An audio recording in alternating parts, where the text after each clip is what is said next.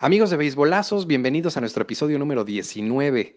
En esta ocasión, Rodrigo y yo vamos a estar platicando sobre los héroes de los playoffs, de las series divisionales y las series de campeonato más importantes que recordamos. Vamos a estar platicando sobre estos hombres que han hecho historia en octubre. Acompáñenos.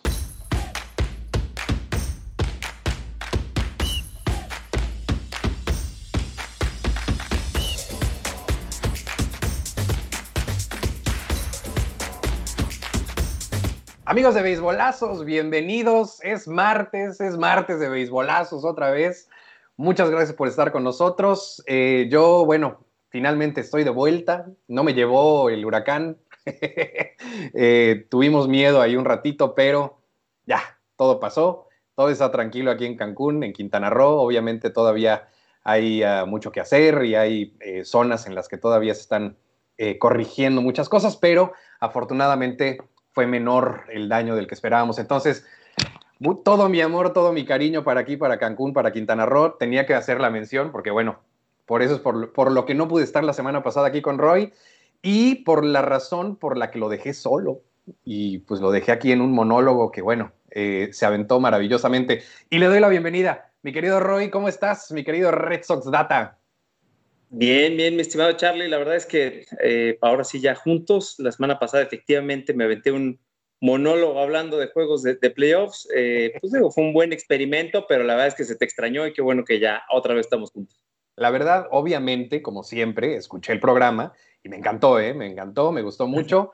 Em, me gustó que le diste a nuestra audiencia y a, a, la gente que nos ve hoy, ahorita en vivo, y que nos escucha también a través de los podcasts, Em, como que fue una barnizada muy padre de los últimos 40 años, eh, que no te voy a balconear, pero pues son más o menos los que llevas vivo. Eh, entonces, eh, como que fue, fue un, una, buena mano, ¿no? De, todo lo que ha pasado en los últimos 40 años. Y lo que queremos hacer para este episodio y para el que sigue es hablar un poquito más específicamente de momentos que se han dado y los héroes, los héroes que han, eh, surgido ¿no? en, el momento grande. No, sin duda. Y la verdad es que ahorita mencionado lo de los 40 años, y sí, efectivamente, pues ahí, ahí me, me balconeo.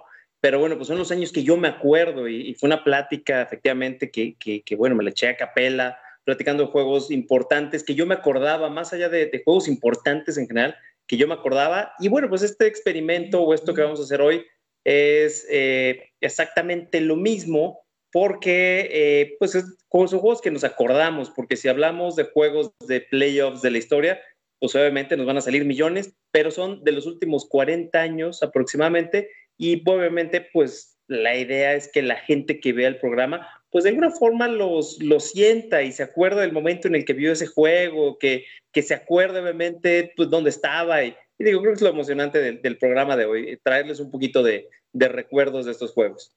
Exactamente, ese es precisamente el chiste del programa de hoy, porque como bien dices, hoy vamos a hablar de lo que recordamos, lo que vivimos y lo que podemos platicar, em, pues realmente como fanáticos que, vivimos los momentos. Obviamente, para cuando acabe el programa, va a haber quien nos diga, bueno, ¿y dónde dejaron a Reggie Jackson, no? Que es Mister Octubre, ¿cómo es posible que no lo pongan aquí? O no van a hablar de tal o cual personaje que igual y también eh, tuvo una proeza importante en playoffs, pero vamos a hablar específicamente de personajes que para nosotros fueron grandes y que fueron héroes de playoffs, pero en nuestra época, ¿no? Y que nos tocó verlos además en carne propia y, vivirlos, ¿no? Vivir el, dramatismo.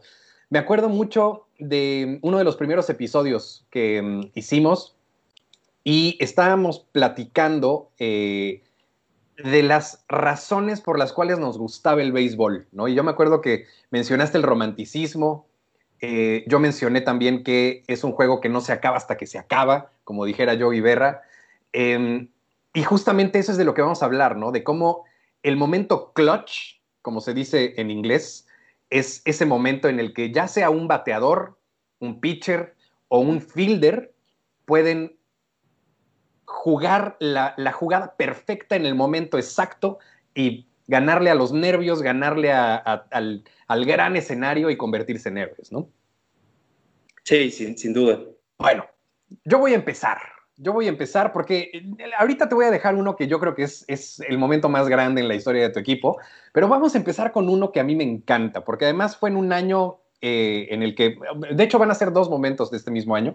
Em, uno de tus jugadores favoritos, que lo sé, porque sé que es uno de tus jugadores favoritos, Ken Griffey Jr. y el señor eh, Edgar Martínez. Estos dos personajes se van a confabular para lograr uno de los momentos más importantes, si no es que probablemente el momento más importante en la historia de los marineros de Seattle. Esto es en 1995, en la serie divisional que juegan contra los Yankees. Igual y la memoria no, no está tan clara, pero ahorita te voy a recordar más o menos cómo estuvo el asunto. En aquella serie, el equipo de los Yankees se va arriba dos juegos a cero y los, los marineros de Seattle prácticamente estaban jugando por su supervivencia en las mayores. Olvídate en la temporada. Estaban jugando por su supervivencia en las mayores. Esta historia que les voy a platicar la pueden ver un poquito más a detalle en un documental padrísimo de un eh, youtubero que se llama John Boyce y que eh, sale en un, en un canal que se llama SB Nation, SB Nation. Entonces, vayan a YouTube y chequenla porque verdaderamente es una historia de locos. Yo ahorita nada más les voy a platicar de este momento específico. Em, estamos en, en Seattle. Eh, los Yankees se van arriba dos juegos a cero y los marineros tienen que venir de atrás porque básicamente la ciudad de Seattle está decidiendo si va a liberar los fondos para el nuevo estadio que van a construir en Seattle o no, básicamente. Y ahorita los políticos dicen, no, se acabó. Los Seattles no, apenas están llegando más o menos a sus 30 años de existencia y ya están a punto de morir. Pero tienen a dos personajes gigantes, gigantes, dos personajes de Salón de la Fama, eh, que prácticamente van a llegar a salvar el día, ¿no? Entonces, em, se los voy a platicar eh, muy específicamente porque la verdad es que sí siento que tiene que, llegar el momento. Em, Oye, te voy a, te voy a detener aquí. A ver, por favor. Eh, porque efectivamente es una, una, gran temporada. Ahorita ya vas a entrar en, en, detalles y creo que el tema lo estás tocando de una forma muy interesante, justo por la supervivencia de, de los marineros. Pero es muy interesante este tema porque venimos de una temporada de 1994 en la que hay huelga. el béisbol está dolido, el béisbol necesitaba héroes, necesitaba estos juegos dramáticos para volver a enamorar al aficionado y Ken Griffey Jr. venía de una temporada de 1994 en la que pintaba para romper cualquier récord. Trae una temporada brutal antes de la, eh, de la huelga. Entonces, pues obviamente 1995, el aficionado dolido por la huelga y bueno, pues obviamente viene esta historia que estás contando. Entonces, nada más para, para, para poner aquí el, el, antecedente de qué pasaba en ese momento en la cabeza y en el corazón del aficionado. Por supuesto, por supuesto. Y aparte, Ken Griffey, después de lo que mencionas del 94, que bueno, estuvo para romper cualquier récord, en 95 repite, porque mucha gente pensaba que igual y se podía pagar, porque es difícil hilvanar dos temporadas tan impresionantes, y él lo hace, ¿no? Entonces, bueno, en esta serie pegó todos los home runs que te puedas imaginar, eh, se echó el equipo al hombro definitivamente y también Edgar Martínez lo, lo hizo por su cuenta.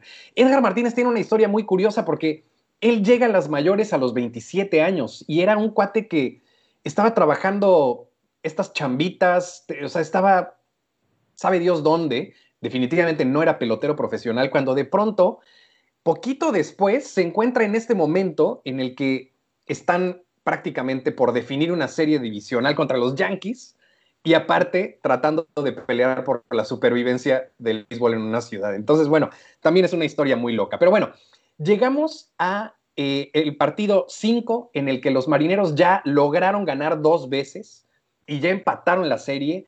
Están jugando un partidazo. Randy Johnson ha estado pichando eh, con una sobrecarga de trabajo impresionante.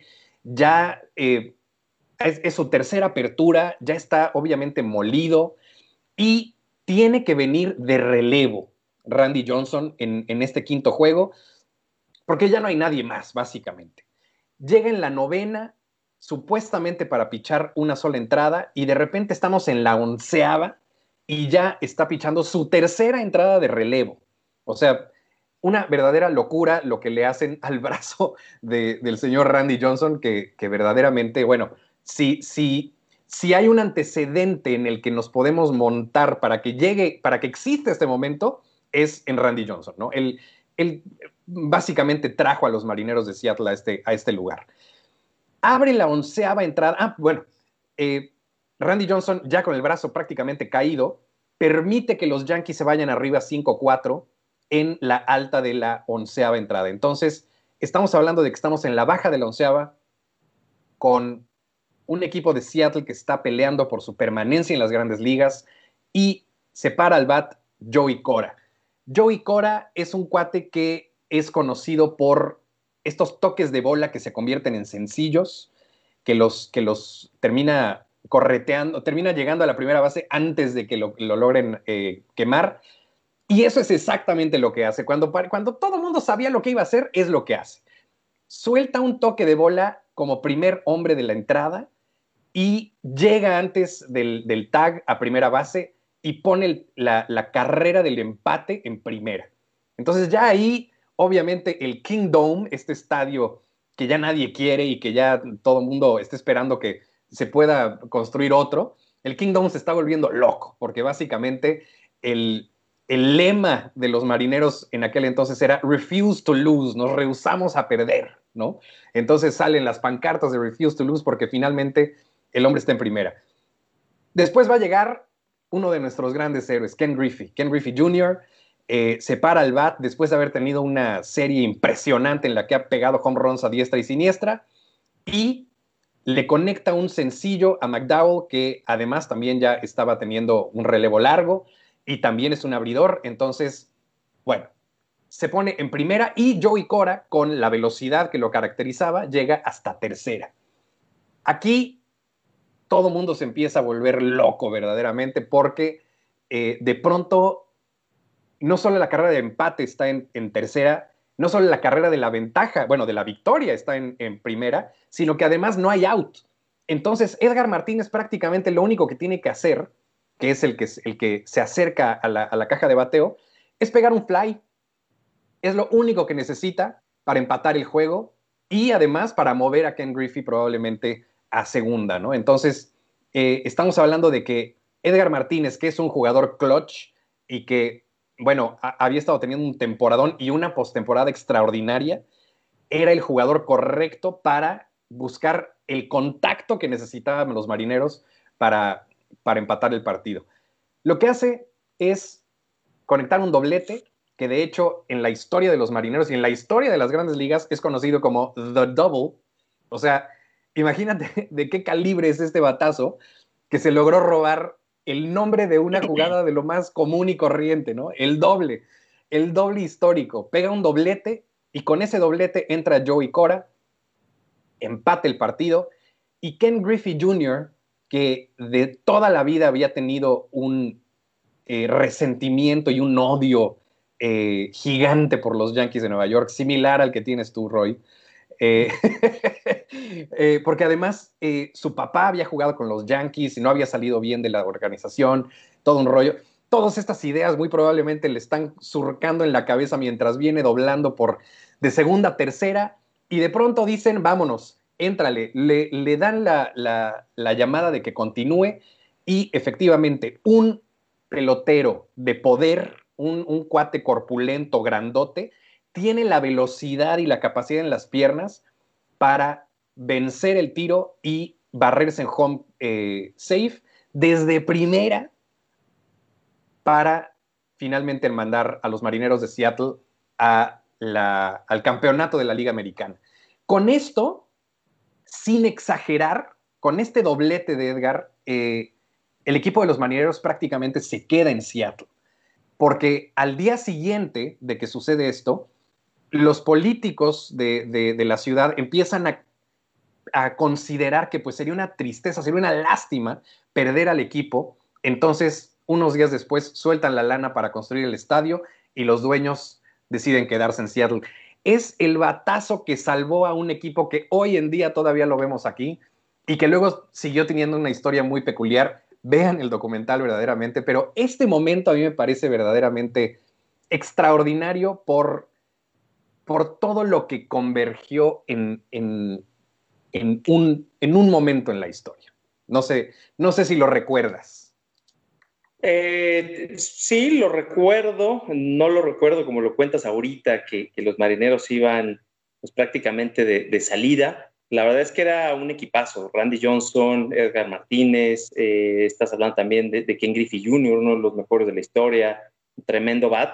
Entonces, eh, no, me, no me acordaba como tal, pero bueno, si hablamos de los marineros de Seattle, también hay que hablar que es una de las eh, organizaciones que peor le ha ido en la historia de playoffs. La verdad es que nunca han ganado una serie mundial, no les ha ido muy bien que digamos, y bueno, tampoco han pisado una serie mundial. Entonces, pues bueno, qué bueno que se quedaron en, Seattle, pero la verdad es que hablar de la historia de playoffs de, eh, los marineros de Seattle, pues yo creo que se remonta este juego y no más.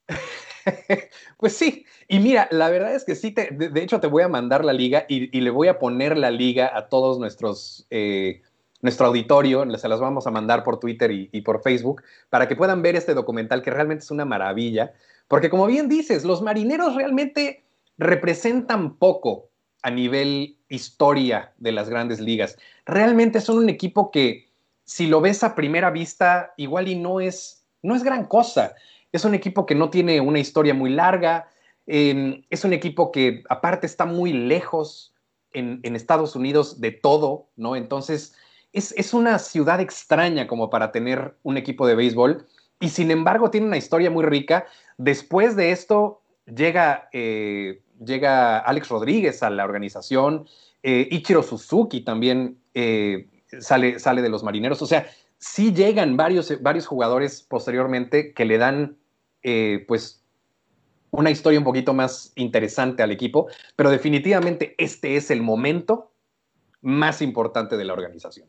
Por mucho. Y te digo, también hablamos de los, de los marineros que no ganan nada en playoffs, nunca han llegado a una serie mundial, pero son el equipo con la mejor marca en una temporada. Si no me equivoco, fueron 116 ganados en 2002. Entonces, pues bueno, no es hablar de, de, de cosas menores, simplemente no han pisado una serie mundial y bueno, pues ahorita está en un equipo que, que, que pues simplemente está lejos de playoffs y, y, bueno, pues veamos qué pasa en un futuro con ellos. Así es. Bueno, hasta ahí se queda mi primer momento heroico de los playoffs.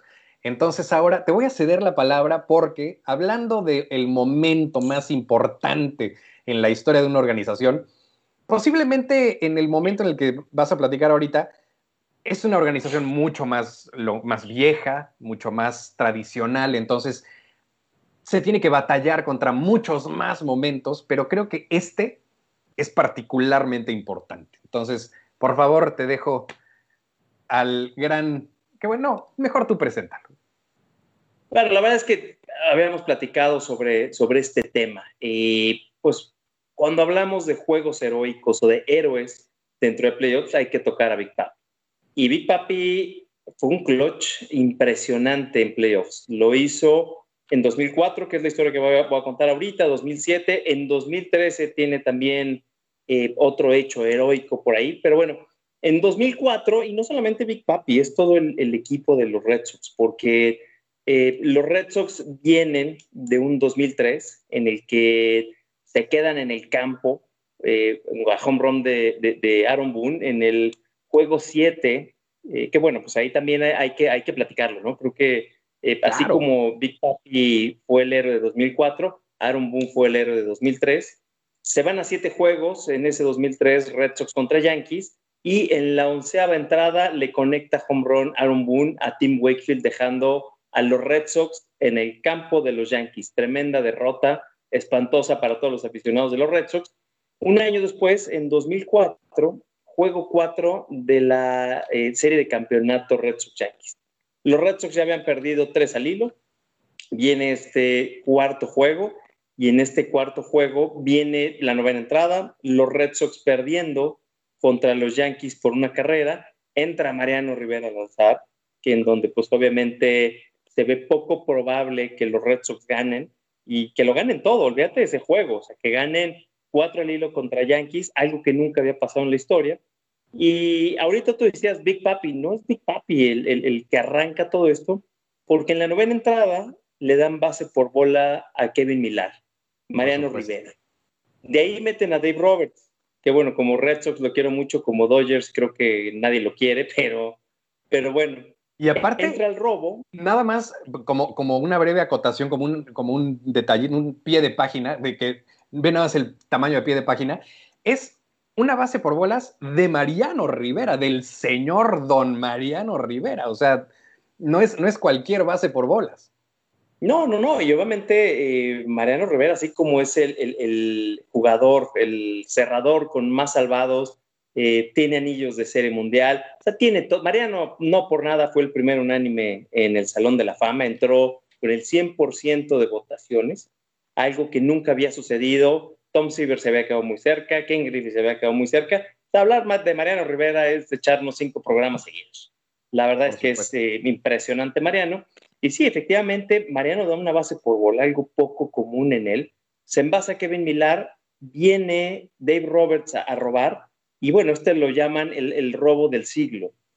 Roba eh, la primera base, llega segunda, y luego viene Bill Mueller, que Bill Mueller pues traía de encargo a, a Mariano Rivera, porque ya había dejado a Mariano Rivera el 24 de junio de ese mismo año con un home run, que fue, que fue ese juego en el que se pelean Baritek con Alex Rodríguez. Y bueno, pues en ese juego los Red Sox dejan en el campo a los Yankees y es Bill Mueller el que conecta home run a, Mariano Rivera.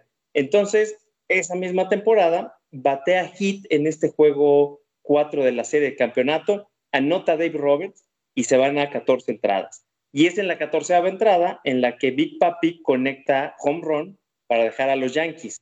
Siguiente juego, juego quinto, Big Papi vuelve a hacer exactamente lo mismo, bateándole a Esteban Loaiza, un hit por el jardín central, anotan los Red Sox, regresan a Yankee Stadium, ganan el sexto, ganan el séptimo con Grand Slam de Johnny Damon, y bueno, pues de ahí ya se van encarrilados para ganar la Serie Mundial en, cuatro juegos. Y ahorita platicábamos, eh, obviamente, de Big Papi, pero bueno, ahí realmente fue un equipo, un trabajo en equipo, porque es Milar el que le saca la base por bolas a Mariano Rivera, el robo de Dave Roberts, el home run de Big Papi. Pero me voy a saltar unos cuantos años, nueve años hacia adelante, que esto también es una, eh, un juego de, serie de campeonato. Red Sox contra Tigres de Detroit. Y bueno, pues hablar de, los Tigres de Detroit de 2003 es hablar de, un line-up impresionante con Cabrera, con eh, Max Scherzer, con Verlander, o sea, tenían un, repertorio de abridores impresionante. Ese juego, eh, que, probablemente ahorita que te diga te, vas a acordar, los Red Sox eh, estaban jugando en Boston, era el segundo de la serie, y que justo pasó hace siete años, hace rato estaba viendo el, el video, viene la octava entrada, dos outs, los Red Sox perdiendo 5 a 1, después de que Scherzer lanzara un juegazo, Big Papi con casa llena, y conecta home run por el jardín derecho. Y es una jugada muy icónica que seguramente la recuerdas porque Tori Hunter sale corriendo, salta la barda y bueno, pues Tori Hunter vuela la barda, se acomoda un golpazo, pero lo icónico de esta jugada es que hay un eh, jefe de seguridad en el bullpen de los Red Sox solamente levanta los brazos, te queda así y Tori Hunter volteado con la cabeza abierta y el, jefe de seguridad con, con los brazos hacia arriba. Entonces, es, muy divertido porque a él no le importó Tori Hunter, le importó el comprón de Big Papi. Y bueno, ese juego lo acaban ganando los, los Red Sox y bueno, ganan esa serie de campeonato y a la postre acaban llevándose la serie mundial otra vez contra los eh, Cardenales de San Luis. Definitivamente Big Papi es un personaje del que, digo, ya, ya no puedes hablar de los Red Sox sin pensar inmediatamente en, en David Ortiz, ¿no? O sea, se ha convertido en uno de los íconos, en uno de los nombres más reconocibles. Aparte, obviamente, para nosotros, que pues, en los últimos 20 años posiblemente sea el nombre más grande, ¿no? Eh, y mira que, digo, estoy hablando de un equipo en el que ha pasado Roger Clemens, en el que ha pasado Kurt Schilling, en el que ha pasado eh, Manny Ramírez, o sea, un eh, Johnny Damon, o sea, era un equipo gigante, era un equipo lleno, plagado de talento y de estrellas. Y sin embargo, David Ortiz como que sobresale un poquito, ¿no? Por el tamaño, por la sonrisa, por, por el liderazgo, ¿no? Por el famoso speech que le avienta a, los Red Sox eh, en, el, en, el, vestidor para, para vengarlos. O sea, fue un líder y aparte habló con el BAT, ¿no? Sí, sin duda. La verdad es que Big Papi, eh, obviamente ha habido muchos clutch y ahorita lo mencionabas. Eh, te encuentras un Ray Jackson a finales de los 70. Si le rascamos hacia atrás, hacia adelante, hay muchísimos jugadores que han sido clutch de juegos de playoff. Pero bueno, Big Papi eh, no solamente levantó a los Red Sox en 2004 contra los Yankees, también fue contra los Angels en los juegos divisionales. Como dices, un líder nato, impresionante jugador que en el momento clave estaba para sacar a los Red Sox adelante. Entonces, bueno, hablando de estos juegos y estos héroes, pues sin duda no podemos dejar afuera a Big Papi, tanto de 2004 como de 2003. Por supuesto. Padrísimo. Bueno, eh, eso es el equipo de los Red Sox, este momento en el juego 4 en el que de repente todo se empieza a esclarecer después de tantísimos años de no tener una, una, una victoria en Serie Mundial y parecería como si el último malo al que tenías que vencer en ese videojuego tenía que ser el mejor cerrador de la historia, ¿no? Y, ese era Mariano Rivera, no podía ser contra otro, ¿no? Prácticamente. Como que te hubieran robado si no hubiera sido contra él. No, correcto. Para que los Red Sox se levantaran de un 3-0, tenía que ser de forma dramática, contra el mejor cerrador en extra innings, con tu héroe. realmente los Red Sox venían de un 2013, 2003 muy lastimados y sí, sin duda necesitaban dar el regreso, pero regreso triunfal como lo hicieron. Y bueno, pues, sin duda es una de las temporadas eh, y de los playoffs más grandes de la historia del béisbol. Por supuesto. Muy bien, bueno, yo voy a seguirme con una historia que yo creo que es de los primeros recuerdos que yo tengo de playoffs, de béisbol. Eh, obviamente que recuerdo a Fernando Valenzuela pichando en los ochentas, claro que recuerdo el home run de Gibson, por supuesto que recuerdo, bueno, eh, estabas mencionando en el, episodio pasado eh, a los Mets eh, jugando contra los Astros y luego contra los Red Sox en, en, 86. Lo tengo ahí como unos recuerdos vagos, ¿no? Pero el primer recuerdo claro que tengo de playoffs, de, de, ya realmente como un fanático, fue en los playoffs del 92 en la serie de campeonato de la Nacional en el juego 7. Toda la serie había sido una gran serie. Esta serie la juegan los Bravos de Atlanta contra Pittsburgh, contra los Piratas de, nuestro querido amigo Diego Venegas, que bueno, tristemente creo que ese fue el último partido eh, relevante que ha jugado en su historia. Pero bueno, eso, eh, ponle, ponle, córrele, córrele Diego para que no oigas ese comentario. Em, pero bueno, eh, este es una serie que había estado apretadísima. Eran dos equipos que venían armados hasta los dientes y, bueno, principalmente los Bravos recordaremos esa extraordinaria rotación que tenía, ¿no? Con, con Glavin, con Maddox, con, con Smoltz, o sea, era eh, verdaderamente un, tren eh, ese equipo de los Bravos, ¿no?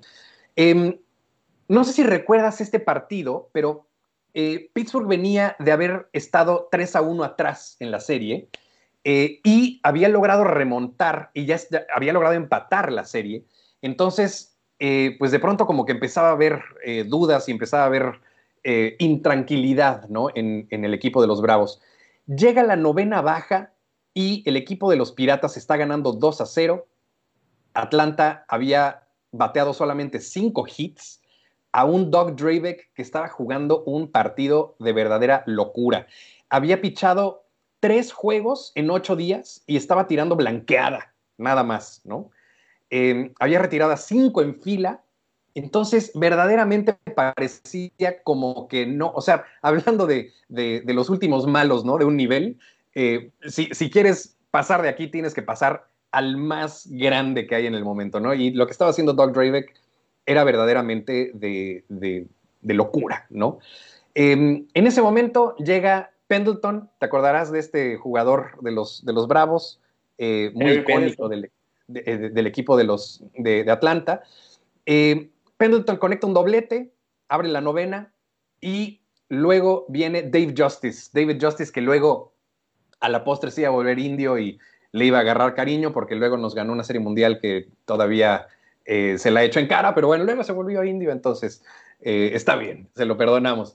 Eh, Dave Justice se envasa con un error de Lee y aparte, Lee había cometido seis errores en toda la temporada y ese día era su segundo error. Entonces, bueno, parecía como si verdaderamente se estuviera cocinando algo mágico para, para ese momento. No sé si te va a sonar el nombre, porque realmente no tendría por qué, honestamente, pero con Pendleton en, eh, con, bueno, con, Justice en primera y con Pendleton en segunda, se para el bat Sid Bream. No sé si te suena ese nombre. Sí, claro que me suena. Si no me equivoco, era segunda base Sid Bream. Así es, así es. Sid Bream, expirata, expirata de Pittsburgh, se para a batear con hombres en primera y en segunda. Drabeck llena las bases con base por bolas para Sid Bream y eh, bueno, no sé si recuerdas este, a este personaje, pero estamos hablando de que era un cuate corpulento, grandote, un poco torpe, no era muy rápido, era de estos cuates que pues no, no necesariamente eh, demostraban demasiada, o sea, no, digamos que no corría como gacela, ¿no? pero bueno, eh, ahí se le viene una pregunta muy interesante al, coach de, Atlanta. ¿Debes dejar a Sid Bream correr o debes meterlo, eh, debes meter a alguien para, para, que corra por él, ¿no?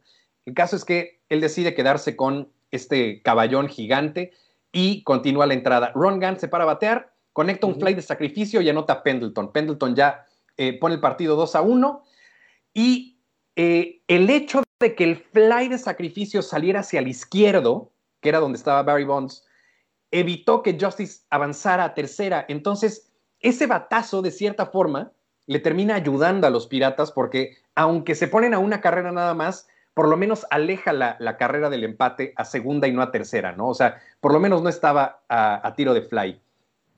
Entra Brian, eh, eh, perdón, no.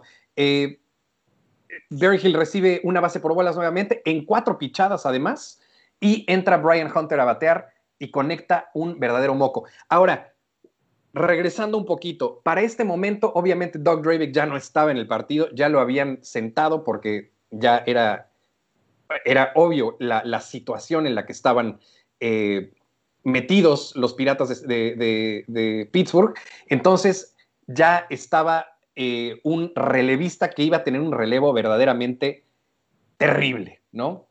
Eh, entra Brian Hunter, batea y conecta este moquito a segunda que no permite que nadie se mueva. Y el condado de Fulton, que recordarás era el estadio de, los Bravos de Atlanta, queda en silencio. De pronto eh, ya no estaba tan sencilla la cosa. Con dos outs, con hombres en primera y en segunda, entra a batear Francisco Cabrera, que había tenido 10 at-bats en toda la temporada, un cuate que realmente no había figurado. Y, bueno, aparte, eh, digo, nuevamente, estamos hablando de, lo que pasó en, Boston en 2004. Cuando quieres que alguien defina tu partido, quieres que sea Dave Justice, perdón, quieres que sea eh, David Ortiz. No quieres que sea Francisco Cabrera, un cuate que pues realmente no, no había tenido eh, demasiado eh, tiempo. Este cuate, por favor, si tienen oportunidad, búsquenlo en YouTube, conecta un hit al izquierdo, Justice eh, llega de segunda, empate el partido y Sid Bream desde segunda, porque además eh, aquí ya estamos hablando de que venía de segunda Sid Bream, con cinco operaciones de rodilla este señor, que verdaderamente, por favor, busquen, busquen el video en YouTube. Se ve cómo le cuesta trabajo mover la, corpulencia y obviamente con el estado en el que ya estaba esa pobre rodilla.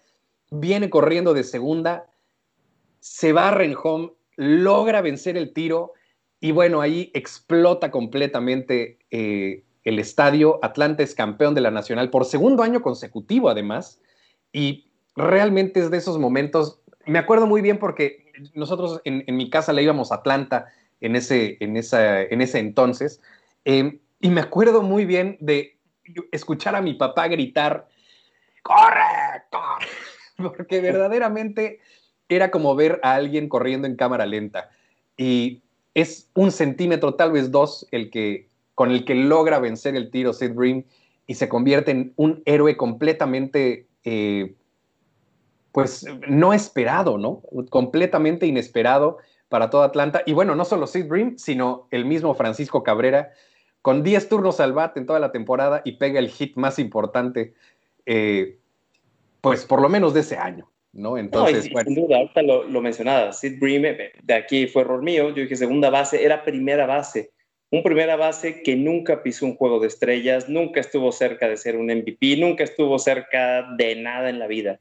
O sea, realmente, eh, pues no fue un jugador que destacara y como lo dice ahorita, viene Cabrera con 10 turnos al bate en el año y es el que le da vuelta al juego. Entonces, pues son, los, son los equipos que, yo creo que por algo son campeones, en donde los héroes no siempre son los mismos, en donde pues hay, héroes que, nadie los ve venir y es ahí donde, donde se vuelven estas historias que estamos platicando. Y digo, nada más como, como, un, eh, como un comentario adicional, lo bien y lo emocionante que, fue esta serie de campeonato, la serie mundial llegan contra eh, los eh, azulejos de Toronto. En el juego último, en el último juego, eh, están perdiendo los Bravos de Atlanta por una carrera. John Smoltz está en tercera base y viene Otis Nixon a batear. Y con dos outs y la última oportunidad para poder empatar el juego, Bobby Cox manda un toque. Entonces, pues es de esas de esas historias que si le hubiera salido, se hubiera vuelto un héroe, hubiera sido un genio, pero como no le salió, se volvió un babotas. La verdad es que mucha gente se acuerda de esa jugada y, y no mandas un toque de bola cuando tienes hombre en tercera y está en el hilo una serie mundial. Entonces, así como fue emocionante eh, la serie de campeonato venciendo a los piratas, fue una catástrofe espantosa la que provocó Cox en el último out de la serie mundial de ese mismo año. Y justamente ahorita que mencionas a Bobby Cox, lo que te decía, o sea, muchos, y de hecho en la transmisión del juego, ahorita tuve oportunidad de volver a ver los, los, eh, los segmentos, los, eh, los videitos estos que sube la, el MLB. Em, realmente es impresionante cómo todo mundo comentaba lo mismo. ¿Sería correcto que Bobby Cox metiera a un corredor pensando en que realmente este es el jugador que te representa la carrera del Gane, el que te representa vencer y dejar tendidos en el terreno a los piratas, o vas a dejar a, este personaje que muy probablemente le va a costar la vida entera llegar, ¿no? Entonces, al final les, sale, Sid Dream vence al, tiro y manda a los, a, los, a los Bravos de Atlanta a la siguiente ronda, pero en la siguiente ocasión, cuando vuelve a tomar una decisión controversial, pues ya no le salió. ¿no? Y, y mira, la verdad es que Bobby Cox, no sé cuál sea tu, opinión acerca de él, pero ese equipo, en mi opinión, era, bueno, hizo, hizo historia, ¿no? Es, es, un, es, es el equipo de los noventas, junto con los Yankees tal vez, y, o sea, por lo menos de esa primera parte de los noventas, era uno de los equipos más icónicos. Era, era, era, un equipazo, tenías a Steve Avery lanzando, a John Smoltz, a Glavin, eh, a Maddox, era un equipo que, que, no le dolía nada, tenías a Justice, a Mark Lemke, a Terry Pendleton, la verdad es que era un equipazo, pero pues le pasa lo mismo que a los Dodgers de ahorita. A mi punto de vista, creo que le sobraba equipo y le faltaba manager, pero pues el que manda esas decisiones pues es el manager y es el que a pesar de tener un equipo plagado de estrellas con una rotación probablemente como la que nunca se ha visto en la historia, pues obviamente pues si él manda, pues puede echar a perder todo. Y, Bobby Cox, en lo personal, a mí no me gustaba, la verdad. Muy válido, muy válido, pero bueno, eso ya, eh, obviamente, y aparte ya lo juzga la historia, ¿no? Ya, ya no lo juzgamos nada más nosotros. Pero bueno, ahí se acaba eh, ese momento extraordinario de los Bravos de Atlanta. Y la verdad es que este programa, sin mencionar un momento grande de mis indios. ¿no? Y obviamente no iba a traer ni el home run de Justice, ni eh, nada, nada, nada de eso. eso. Eso lo voy a dejar para la semana que entra, porque también hay que hablar de los momentos malos. Em, la semana que entra les vamos a platicar de esta misma situación, pero de los héroes de Serie Mundial. Les vamos a estar platicando de, momentos grandes, históricos, de, héroes y, y gigantes, pero específicamente en Serie Mundial, ya que la tengamos en puerta. Pero bueno, Hoy todavía nos tocan eh, los eh, playoffs Entonces, les voy a platicar de Tony Peña. No sé si te suena. Sí, sin duda. Tony Peña, eh, catcher, que jugó con los Red Sox, eh, jugó con varios, jugó con Pittsburgh, jugó con Cardenales, si no me equivoco, con varios equipos y luego acabó con Yankees eh, junto al manager dirigiendo al equipo. Así es. Bueno, pues en 1995, Tony Peña estaba con los indios de Cleveland. esos indios de Cleveland estaban jugando la serie de la serie divisional de la Liga Americana, le estaban jugando contra precisamente los Red Sox, los Boston Red Sox. Eh, la verdad es que los indios, eh, es lógico, eh, siempre que han tenido que, o más bien, no siempre, pero muchas veces que han llegado lejos en playoffs, generalmente nos terminamos topando con los Red Sox, ¿no? ¿Por qué? Pues digo, es lógico. Em, pero bueno, este momento es grande y es crucial en la historia de los indios, porque estamos hablando de que es el juego 1 es el juego 1 de la serie divisional. Realmente podrías pensar que es intrascendente, ¿no? O por lo menos es menos trascendente que eh, otros, ¿no? Entonces, eh, te voy a pedir, porfa, que me des un segundo. Necesito eh, ver qué onda. Bueno. Probablemente le está hablando Tony Peña. Mi amor, ¿todo bien? Ok, bye. Pero bueno, este. Perdón, amigo perdón amigos, de esos momentos que pasan eh, inesperadamente eh, durante un programa, pero la verdad es que sí, vi, la llamada y me preocupé, no, no quería que fuera una emergencia, eh, pero bueno, estamos en la serie divisional de 1995 entre los indios y los Red Sox. Los indios tenían 41 años de no ganar un partido de playoffs, olvídense una serie, no tenían, no habían podido ganar un solo partido de playoffs en 41 años. Entonces, llegan a esta serie divisional, juego 1, un partido muy complicado en el que llegan a la decimotercera entrada em, contra, contra los Red Sox y en una cuenta, aparte, e, esta, esta me, me, gustó, obviamente es una situación muy diferente, pero en una cuenta de tres y nada, Tony Peña decide hacerle swing completo y manda a todos a dormir con un home run, un walk-off que deja a los Red Sox tendidos en el terreno. Eh, este se vuelve el primer triunfo en 41 años de los indios de Cleveland. Y aparte de todo, esos indios de Cleveland después iban a jugar contra los mismos marineros de los que estaba platicando al principio del programa. Em, y terminan ganándole a los marineros, terminan eh, rompiendo el corazón de, de todo Seattle y de Ken Griffey, que finalmente no logra llegar a la Serie Mundial. Eh, pero esos indios son los que finalmente terminan ganándole en la serie de campeonato a los marineros de Seattle y llegando a su primera serie mundial en muchísimo tiempo. Después, tristemente, eh, no iba a ser su año, eh, iban a ser precisamente los Bravos de Atlanta los que iban a terminar ganando, esos Bravos de Atlanta de los que hablábamos, extraordinarios con esta rotación maravillosa y que al final Dave Justice termina eh, mandándonos a dormir a todos. Eh, pero bueno, eh, ese fue el primer juego de playoffs que ganan los indios de Cleveland en 41 años. Oye, yo creo, yo creo que te, tengo que bajar un poco los humos, porque creo, que te aclaraste de los indios, no los humos, como si hubieran ganado la Serie Mundial. Fue un juego, Charlie, no, no fue mucho. Yo tengo dos series, no, no, es un, no es un tema personal, porque las dos son contra los indios. 1999 los, en la serie divisional, los, indios de Cleveland se van dos juegos arriba de los Red Sox y los Red Sox les, juegan, les ganan tres en fila.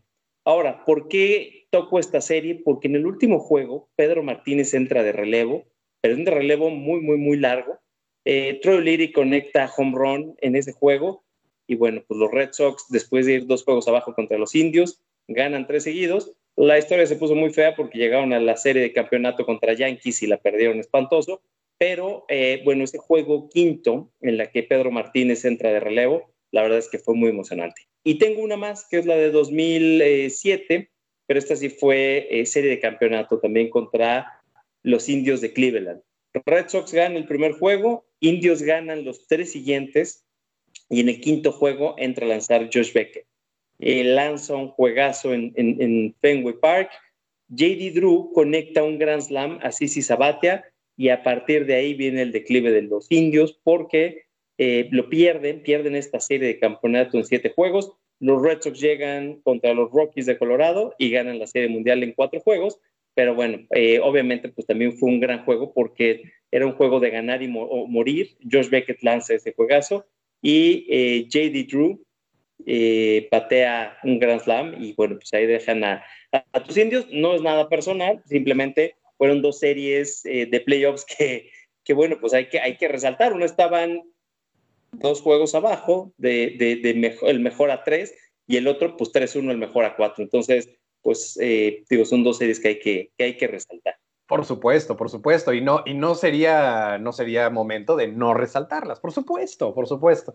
Pero bueno, eh, aquí la relevancia de este partido, y justamente por eso decía, un juego uno realmente te hace héroe, te hace, te hace un héroe de playoffs, pegar un walk-off en un juego uno, de una serie divisional, además, ni siquiera de una serie de campeonato o de una serie mundial. Eh, el, aquí lo, lo grande que, logra eh, Tony Peña precisamente es darle el primer triunfo a los indios de Cleveland en tantísimos años, ¿no? O sea, cuatro décadas sin haber podido ganar un solo partido de playoffs y, finalmente lo logran aquí, ¿no? Entonces, bueno, sí. Y aparte de, a, partir de ahí, a partir de ese 95, juegan varias series, eh, Indios y Red Sox, y de hecho, bueno, luego hubo eh, más en, en los 2000 y han, repartido victorias. Antes de llegar en 2016 contra los Chicago Cubs, también juegan una serie muy importante contra los Red Sox. O sea, se ha vuelto ya una, una serie un poco más común, ¿no? ¿Por qué? Porque los indios de pronto empezaron a ser un equipo importante, porque tenían muchísimo tiempo de ser un equipo colero o de, en el mejor de los casos de media tabla, ¿no? Entonces, bueno, esa es la, relevancia de, de, este, eh, momento para, el equipo de los indios de Cleveland. Oye, y aquí hemos hablado de juegos de playoffs, tú lo dijiste ahorita, vamos a hablar de héroes de playoffs y, obviamente pues hay que resaltar también el juego de 2003 entre Marlins y los Cubs, porque realmente el héroe se vuelve Steve Bartman, pero para los Marlins, ¿no? Eh, aquel aficionado en el jardín izquierdo que logra meterse al campo, se le cae la pelota eh, a Moisés Alú y bueno, pues de ahí obviamente les extiende la maldición a los pobres Chicago Cubs. No quería dejar de mencionarlo, digo, sé que estamos hablando de héroes y pues sin duda fue un héroe, pero para los Marlins. Este no, y por supuesto, creo que, creo que es importante que lo hayas mencionado porque definitivamente es de esos momentos icónicos de los playoffs. Em, y bueno, ya de hecho también habíamos hablado de este tema del, del chivo expiatorio en el que se convirtió eh, Steve Bartman y cómo le, le destruyeron la vida, básicamente. Y yo ahí sí, sinceramente, creo que el mayor culpable fue Moisés Alú. La verdad, no creo que haya sido tan grande eh, el momento como para quejarse de esa manera tan airada, ¿no? O sea, al final él trata de meter el guante entre, los, entre las manos de siete aficionados, ¿no?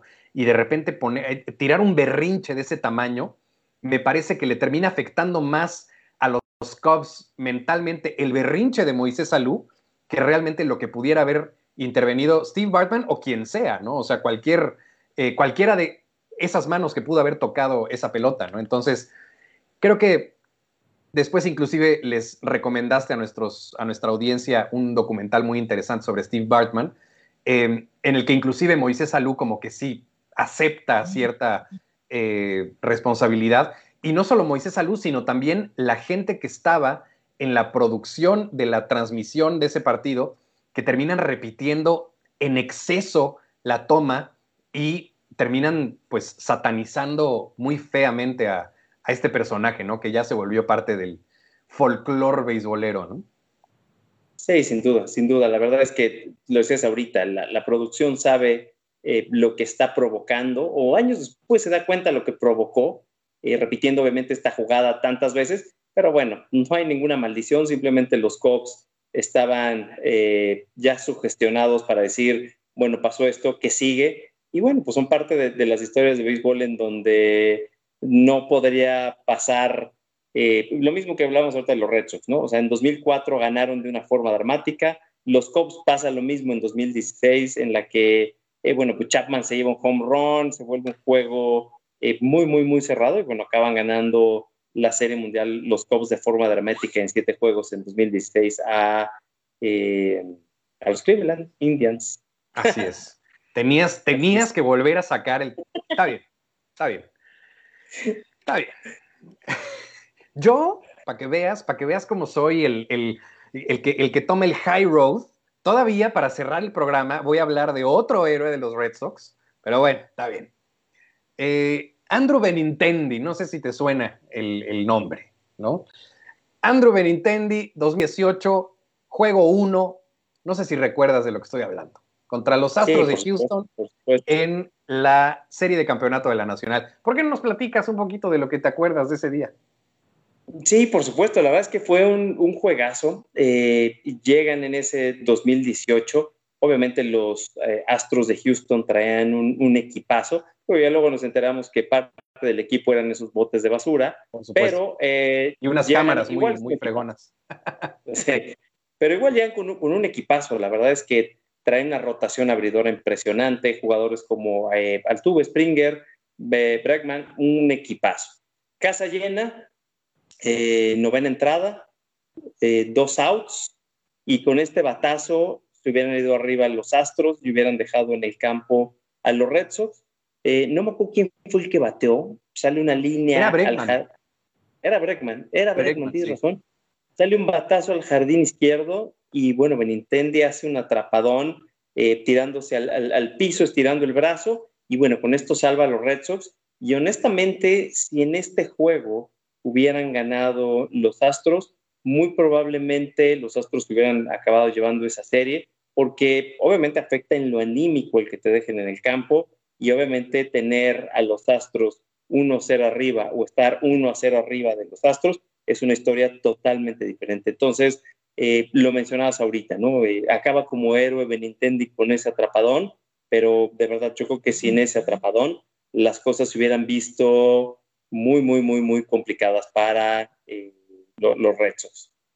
Unos detalles interesantes de esta jugada las bases estaban llenas y eh, creo que habían enfrentado varias situaciones en base llena ya los Red Sox eh, en esa postemporada.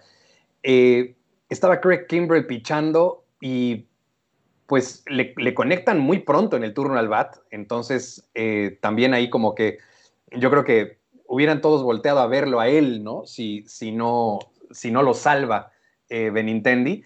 Y luego hablar de Benintendi, que hablando también de, de Bobby Cox como eh, muy, eh, en, una forma muy diferente porque tiene el tiempo para analizar el momento, pero se arriesga con esta jugada, como la que mencionabas con el toque de bola que le termina costando una serie mundial. Benintendi, en el momento que ahí tienes que tomar una decisión instantánea, eh, se arriesga muchísimo porque si falla esa atrapada y la pelota se le pasa, el marcador estaba 8-6, en ese momento se, se vacían las bases y se acabó el partido, ¿no? O sea, ahí podías haber tomado un paso atrás, cachar la pelota, regresarla al cuadro y esperar que tal vez sigas con una ventaja de uno o tal vez con el partido empatado, pero él va sobres, enfocado y es no, aquí no pasa nada. mira, yo creo que si Benintendi no hubiera tomado esa decisión y decide que la, que la pelota hubiera picado, hubiera sido de cualquier manera muy difícil controlarla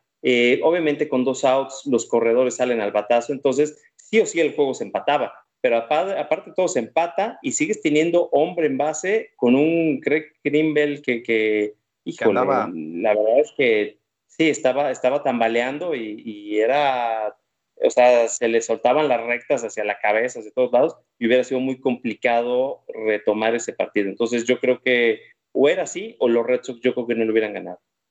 A mí lo que me gustaría saber, y bueno, aquí al final de cuentas estamos hablando de que son atletas de alto rendimiento, eh, la toma de decisiones es en una fracción de segundo, eh, pero sí me gustaría imaginarme lo que está pasando en la cabeza de un Andrew Benintendi cuando viene este cañonazo hacia su sector y de pronto es tomar la decisión, porque obviamente tienes tal vez un segundo, segundo y medio en lo que te llega la pelota y sí tienes que tomar una decisión y yo, o sea, conscientemente la tomas, ¿no? O sea, es me tiro por la pelota o la espero a, que pique. Y ahí dijo, el partido se acaba si esta pelota pica, entonces vámonos por todas las canicas.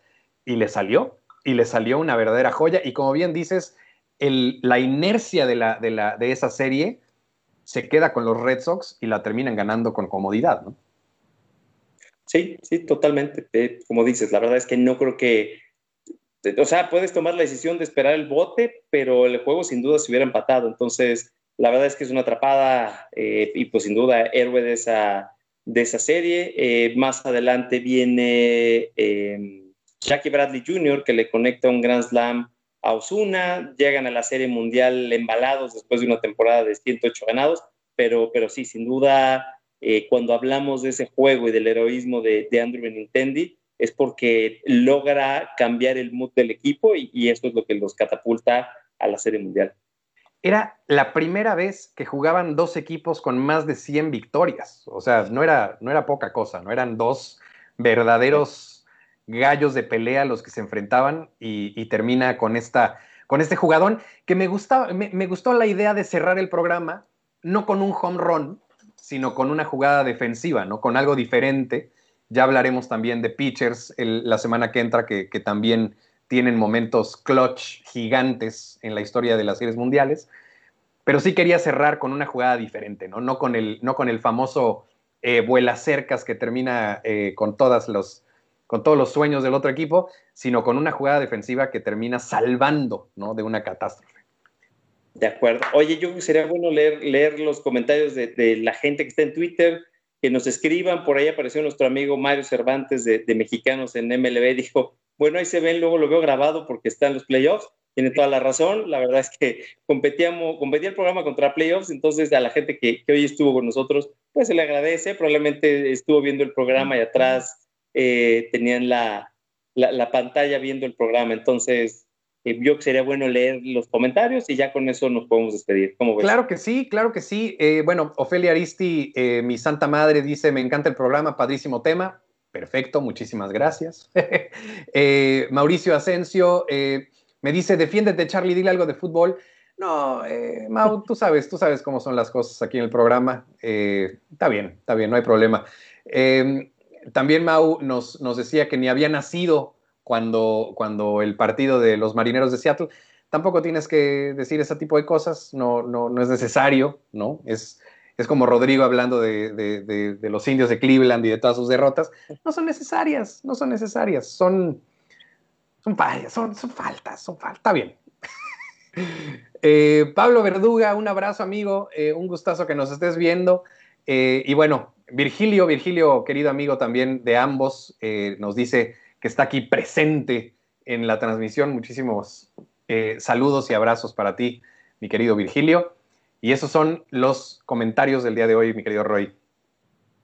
Perfecto, mi querido Charlie. Pues eh, qué buen programa. La verdad es que fue padre recordar estos, estos juegos, estas historias. Ya la siguiente semana serán los héroes de Serie Mundial. Competimos contra la Serie Mundial. Entonces, eh, para los que no nos puedan ver, bueno, no pasa nada. Obviamente después salimos en diferentes plataformas y se repite en Facebook. Entonces, pues para los que estén viendo este programa y el próximo se lo quieran saltar, no pasa nada, lo pueden ver en repetición.